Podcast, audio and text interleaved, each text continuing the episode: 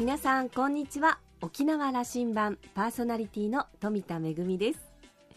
中国の上海と北京に行ってきました、えー、我が八重瀬町の芸能メンバーと一緒に公演を行ってきたんですが、えー、まあ私もあのこれまでいろんな国で、えー、芸能の公演を行ってきたんですけれどもやっぱり中国での公演というのは特別ですよね。特に今回は空手古武道を中心にお届けしました。もともと中国からの武術が、まあ、沖縄古来のものと融合してできたという空手古武道ですからなんか現地で里帰り公演みたいなそんな意味合いもあったのかななんて思いますけれどもね。大変喜んでもらいました。公演の模様は今日の「めぐみのあしゃぎだより」のコーナーでお届けいたします。沖縄羅針盤どうぞ5時までお付き合いください。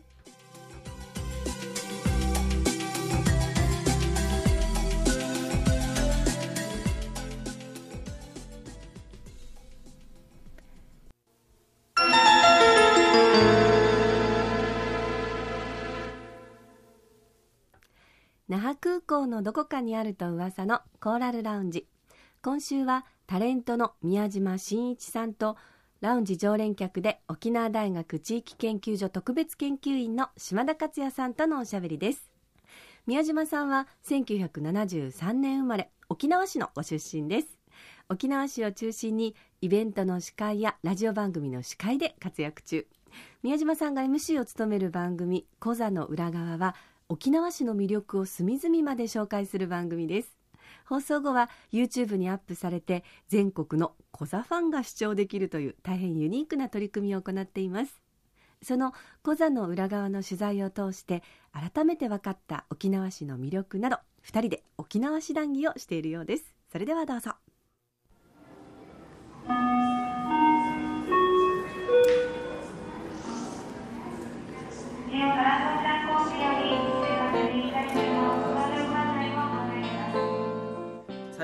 のコザソースでは、はい、極上コザの夜、うん、コザの裏側の宮島がスペシャルな夜コザをご案内します。あのー、コザの裏側、はい、あれ視聴率いいんですよね。いいらしいね。いいらしいですね。あの聞いてますよ。でさすがに那覇に来て、はい、あ宮島だにはならないけども。うんならないけどコザではな なってるらしいよね。ジョギングしてたら声かけられて、うん。お酒抜いてるの宮島さんって言われたりとか市長にも宮島さんになってると。そうそうそう。昨日呼ばれたいましたね。パーティーで名前を。だからコザスターになってるわけです。いやいやもう恥ずかしい。あの、はい、だから宮島がコザの街をどう語るかとい。うことはすごく大事なことになっていて、はい、宮島真一とミキトニーが出てきて、はい、夜な夜なコザの話をしてると。ですよねです。ですね。はい。どうです？うん、作品70本ぐらいになってるじゃないですか。そうですね、まあ、始まった当初はどうなることやら僕のキャラクターもよくわからないし ややり始めたんですけど今、まあ、この、まあ、1年ですね、はい、8年いあそう1年半ですね。その中の過程でそのいろんな人を映すのが重要なんだなっていうのをやりながら気づいてきたんですね、で物とか、まあ、商品とか場所とかっていうだけじゃなくてその人を紹介するものなんだなっていう。だからそもそも「小座の裏側」っていうタイトルが少し、まあ、な何やってくれるんだろうっていう、ちょっとまあ言ったらミステリアスな感じじゃないですか。でも第1回目の僕はあのスタッフに対してこれ失礼だよっつって僕らは表を映してるのに、うん、なんで番組のタイトル裏側なのっていう、まあ、愛情を込めてね、うん、表映してるんだとっていうふうなのを、まあ、力強く言ったの僕覚えてるんですけど く釘刺したかったっていうか、まあ、あの宮島真さんのあの雰囲気そのものがちょちょっとこうあのなんかこう裏側っぽい部分が なんかこう通じる部分あるああそうなんですかね。そう言われて嫌じゃないですよね。嫌じゃないです、嫌じゃないです、うん、もう嬉しいことですねそれともう一つやっぱコザと沖縄市という町そのものに、はい、ちょっとやっぱりあの他の人たちから見ると、ちょっと裏側っぽいものというかね、はいはい、こうミステリアスなものというかね、うん、あのやっぱ分かんないという部分があるだろうから、はいはい、それタイトル相まってると思います。よそうなんです裏側、うん、それがねちょっとあのどんなもんなんだろうという興味をそそる、うん、タイトルになってるんじゃないかなと思いますね。人にあのスポット当てるというのは、はい、例えばこうシーンが入れ替わるときに、みんなで、うん、なんか出てきてみんなで言うんだよね。はい「小座の裏側」って言ってますね、言わせてますね、あれはだから市民参加型の番組というふうに僕は見えますけどね、はいはい、もうそれは意図的ですよね、もう完全に。でみんな応援団になってもらいたいし、あの自分が住んでる街を誇りに持って思いたいしで外の人、まあ、市外の人からもやっぱり注目度あるからで中にはもうそろそろネタ切れるんじゃないのっていう人もいるんですよ、うん、思うはずよ思うはずよね。いつもいつも小座の話を毎週毎週やるのは大変だろうと、って思うけどまだまだいっぱいあるし、これ掘り下げれば掘り下げるほど、あのテーマいろんなテーマ作れるし、あのそれこそいろんなより広がってきてるんですか、ね、やることもっと増えてきたな増えてきた。増えてきましたね、うん、あれも欲しいこれも欲しいというかあれも出したいっていうアイディアはね、スタッフみんな話してるとちょっとこれは続きます。ね、ねうん、バラエティーと思ったのに、はい、意外と文化的なことがあったりとか、はいはい、あの社会的なことに少しこう触れたりとか。そうですね。小座暴動に触れた回もありましたし、うん、でものづくり文化、的な、ことやっていらっしゃる方もこんな人もいるんだっていうのみんな知らなかったっていう、うん、そういうところも見せてるし。小座の町は今沖縄市はこれ市の政策であの公的な w i f i が、はい、あれ日本一ですよ。そうなんですってね、うん、と言っていい、うん、あのあのぐらい、うん、あのいい基盤で整備されてる街はない、そうなんです。だからこれ外国人や観光客や若い人たちからは、その価値が分かっているので分かんない人には分かんないけど、そうですね、ぬやがっていう話ですけど。ね w i f i があることで何ができるかどう情報を発信できるか、誰とつながりたいかっていうのをいろんな場所でできるっていうのは面白いですよね、このテレビで発信していることとそれとこうつながってるし、うんはい、それから宮島さんのその小座の裏側はもともとインターネットで YouTube で発信するために作り始めた番組なんですよね、はい、そうなんですね。あの小座ウェブというあのサイトが沖縄市を PR するサイトがあって、うん、そこからの発信情報ということでネット限定のね、えー、番組だったんですけどだからこれをインターネットのポータルサイトと連動して、小座の町の情報が、うんすごくこう、あの分かりやすく伝わるような仕掛けになってきたと、はい。もうその通りで。それを楽しくやってるスタッフがまさにいるので、それがもっとさらに伝わりやすくなってる雰囲気かなと、あの出身の若い人たちがいっぱい、はい、あの関わって作 作ってるよね。そうそう。だからスタッフ、ね、毎夜毎夜大騒ぎだよね。そうなんです。その横のつながりがあの縦の人たちにも伝わってで下の世代にも伝わってそれが「小座浦ライブ」っていう音楽をね、うん、やってる人たちにもスポット浴びせるという部分ではもういろんな網目が揃ってきて、あの埋まってきて、で広がりを見せてるっていう。網目っていう言葉使われたけども、うん、ポータルサイトという話、はい、あのポータルの中にはそれはその小座の魅力が詰まってきましたね、この2年ぐらいでね。できましたね。もちろん今もたくさん切り取ってますけど、うん、今の現状もね過去のこと文化のこと芸能のことももちろんたくさんあるし歴史文化、まあ、戦争の歴史も小座の歴史から見る角度からっていうので学べる情報がそのサイトにはあるし、うんうん、じゃああこれから何しようかっていうワクワクにもつながっているイベント情報もたくさんあるし面白いの参加できてるなって思います、ね、その中にバンとど真ん中にあるのが小座の裏側、はい、あの宮島真一が伝える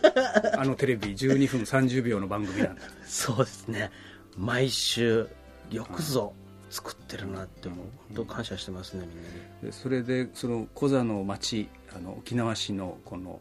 ねえーと、元気になっていくものにどう貢献できるかというのがこの情報の力ですけども、うんはい。うんうん、どうですかね小座の町小座の町のこれから、うん、まあ、僕ら次第じゃないですかって思うし、うん、あのどうしようかこうしようかってやるかやらないかっていうのも今ね小座で生活している我々があの一歩ずつ踏み込まないといけないっていうのを意識したらじゃあやるかっていうとこですよね。あのやるかのムードになってきてる。あの毎週毎週取材にもうあちこち回ってるでしょもう楽しくてしょうがないですよ、これが何かにつながるって思ってますからね。未来の何かハッピーなことにね。それが自分のためにもなるし子供たちのためにもきっとなるだろうと。あの子供たちへの取材とか面白いね。ああもう次の小座スターを探せっていう、うん、次の小座んちは君たちだっていうコーナーなんですけどもうダンサーもいるし、うん、ミュージシャンもそうですけれども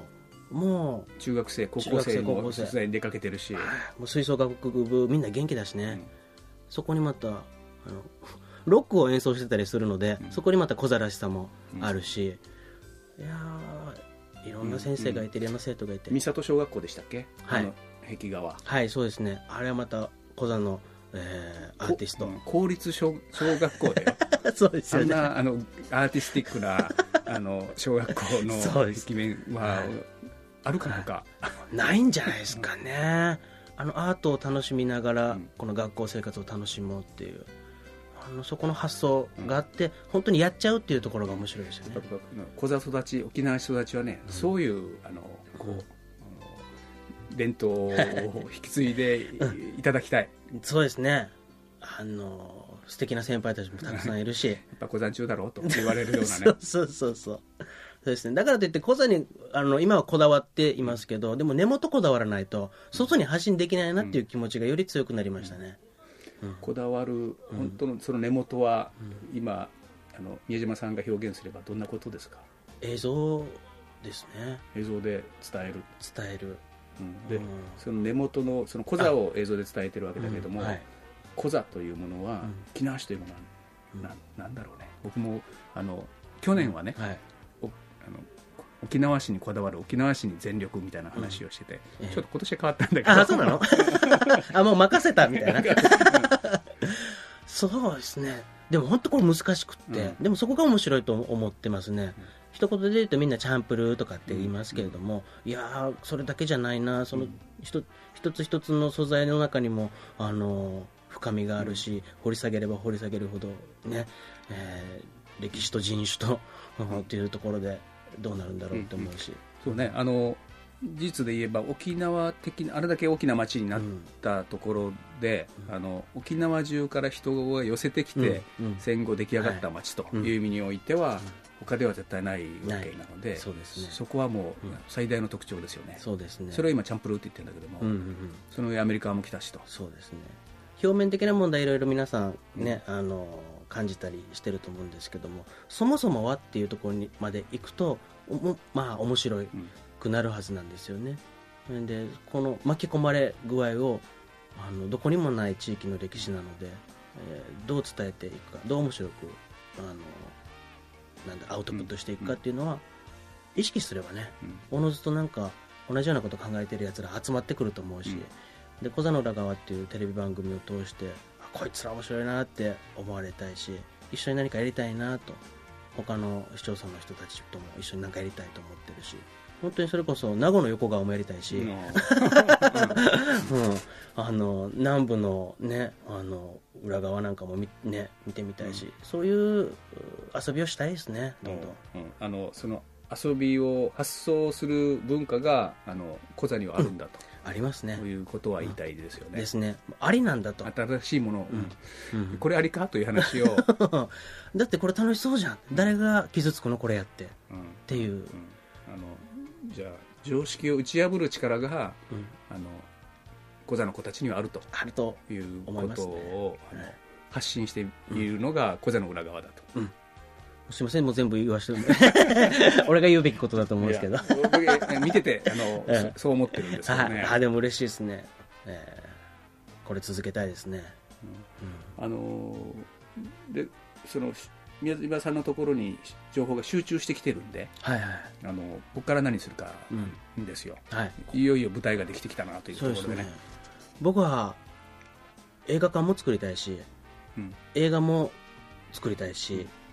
それをやるには当たり前ですけど人の力が必要で、うん、その人が今どんどん集まってきてると思うんですよね。だからみんなのそれぞれの夢が叶うような、あの映像作品。それが映画だったり映画館だったり。そこにみんなのなんか勇気と元気みたいなのが集まったら、うん、ほらこんな面白いことができるじゃないかとか。例えばゾンビの映画を一番街でね、作ったっていうのもありましたけど、で東京でも放送しに行ってるんでしょ、はい、行ってきてるんでしょ、はい、はい、そうなんですだからこの地域の可能性人がが集まったら何か面白いことができる。それを映像として遊び心たっぷりに。で自分事としてこの街楽しいなって誇りをも持てるというか、あそういうのを映像を通してねできるだろうって信じてやまないですね、うん、沖縄市を拠点にそれやろうと、はい、あの思う時に、えー、っとあの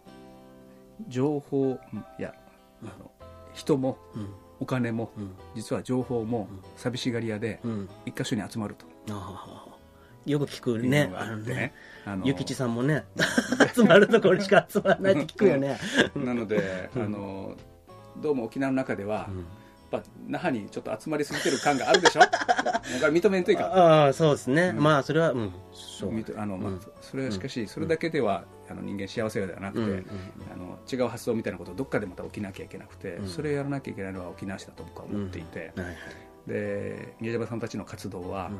あのあそこでその情報の発信がこうだんだん集まってきてるので、うん、発信口ができてきてるのでみんな人が集まってきてるはずなんですよ。そうだと思います。もう羨ましがってるもんみんな楽しそう何してるの、うん、何してんの？って。一緒になんかやろうっていうのはよく聞くし小座の裏側もそうですけどだ出さしてとか、うん、あのどうやったらあの「小座の裏側」って言えるの？とか、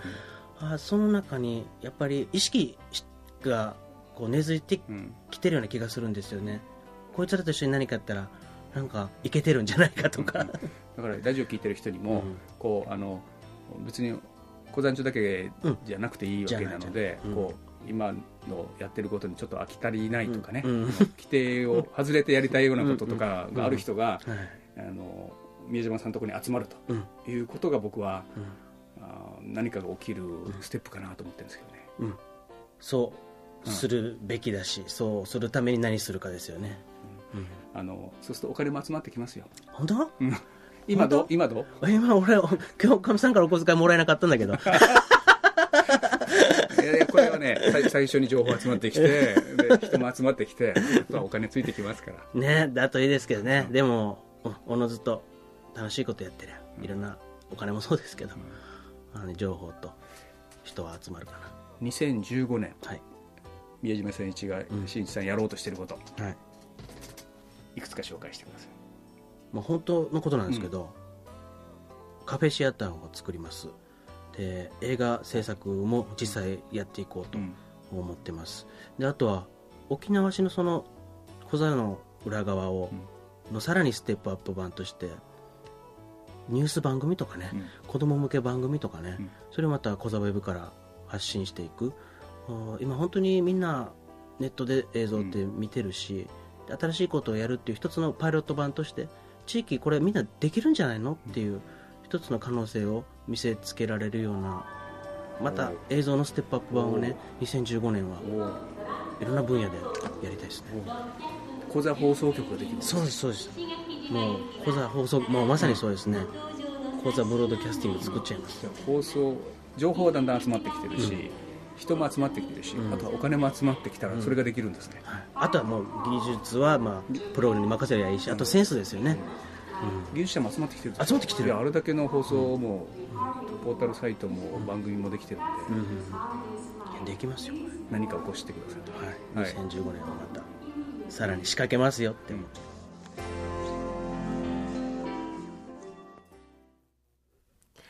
えー、コザの裏側本当に、まあ、コザという街の、まあ、素材その素材の面白さですよね。そこに今宮島さんのキャラクターの魅力も加わってとっても、えー、楽しい番組になってますけれどもコザの、えー、常識を打ち破る力をぜひ今後も発信してほしいなと思います。実はあの宮島さんという姓はですねおじいちゃんがもともとは島袋という姓だったのを改正して、えー、宮島さんになったと。で実は島田さんもおじいちゃんの時代に島袋から島田姓になったということなんでちょっと親近感があるそうですよ、えー、沖縄市にシアターカフェをオープンするという計画ぜひ実現してほしいですね。お話になりました小座の裏側は沖縄市の観光ポータルサイトからすべての放送分を見ることができます。小座の観光と検索してみてください。今週のコーラルラウンジはタレントの宮島真一さんとラウンジ常連客島田克也さんとのおしゃべりでした。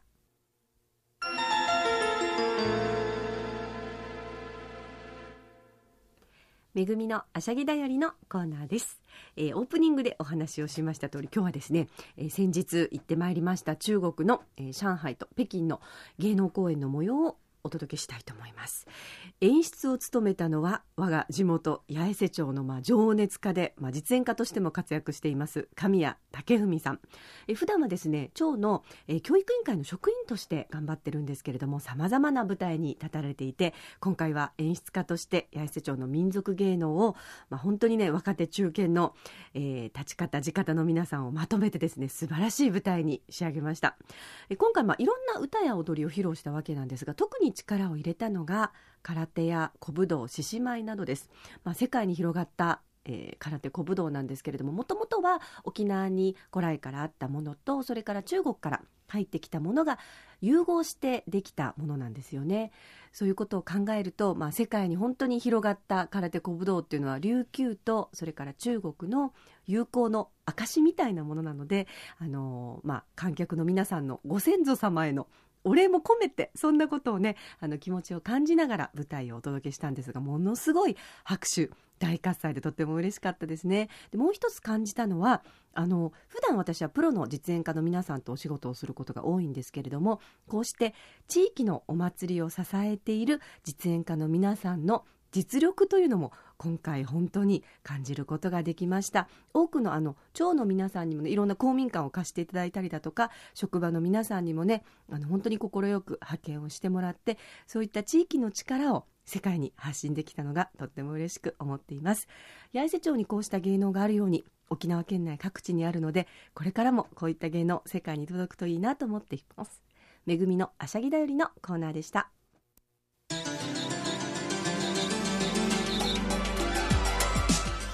沖縄羅針盤のこれまでの放送はポッドキャストでいつでもお聞きいただけます。ラジオ沖縄もしくは沖縄羅針盤と検索してホームページからポッドキャストでお聞きください。また私富田やコーラルラウンジ常連の島田さんのブログやフェイスブックでも情報発信中です。こちらもホームページからリンクしておりますのでお時間のある時にぜひチェックしてみてください。沖縄羅針盤今週も最後までお付き合いいただきましてありがとうございました。そろそろお別れのお時間です。パーソナリティは富田恵でした。それではまた来週。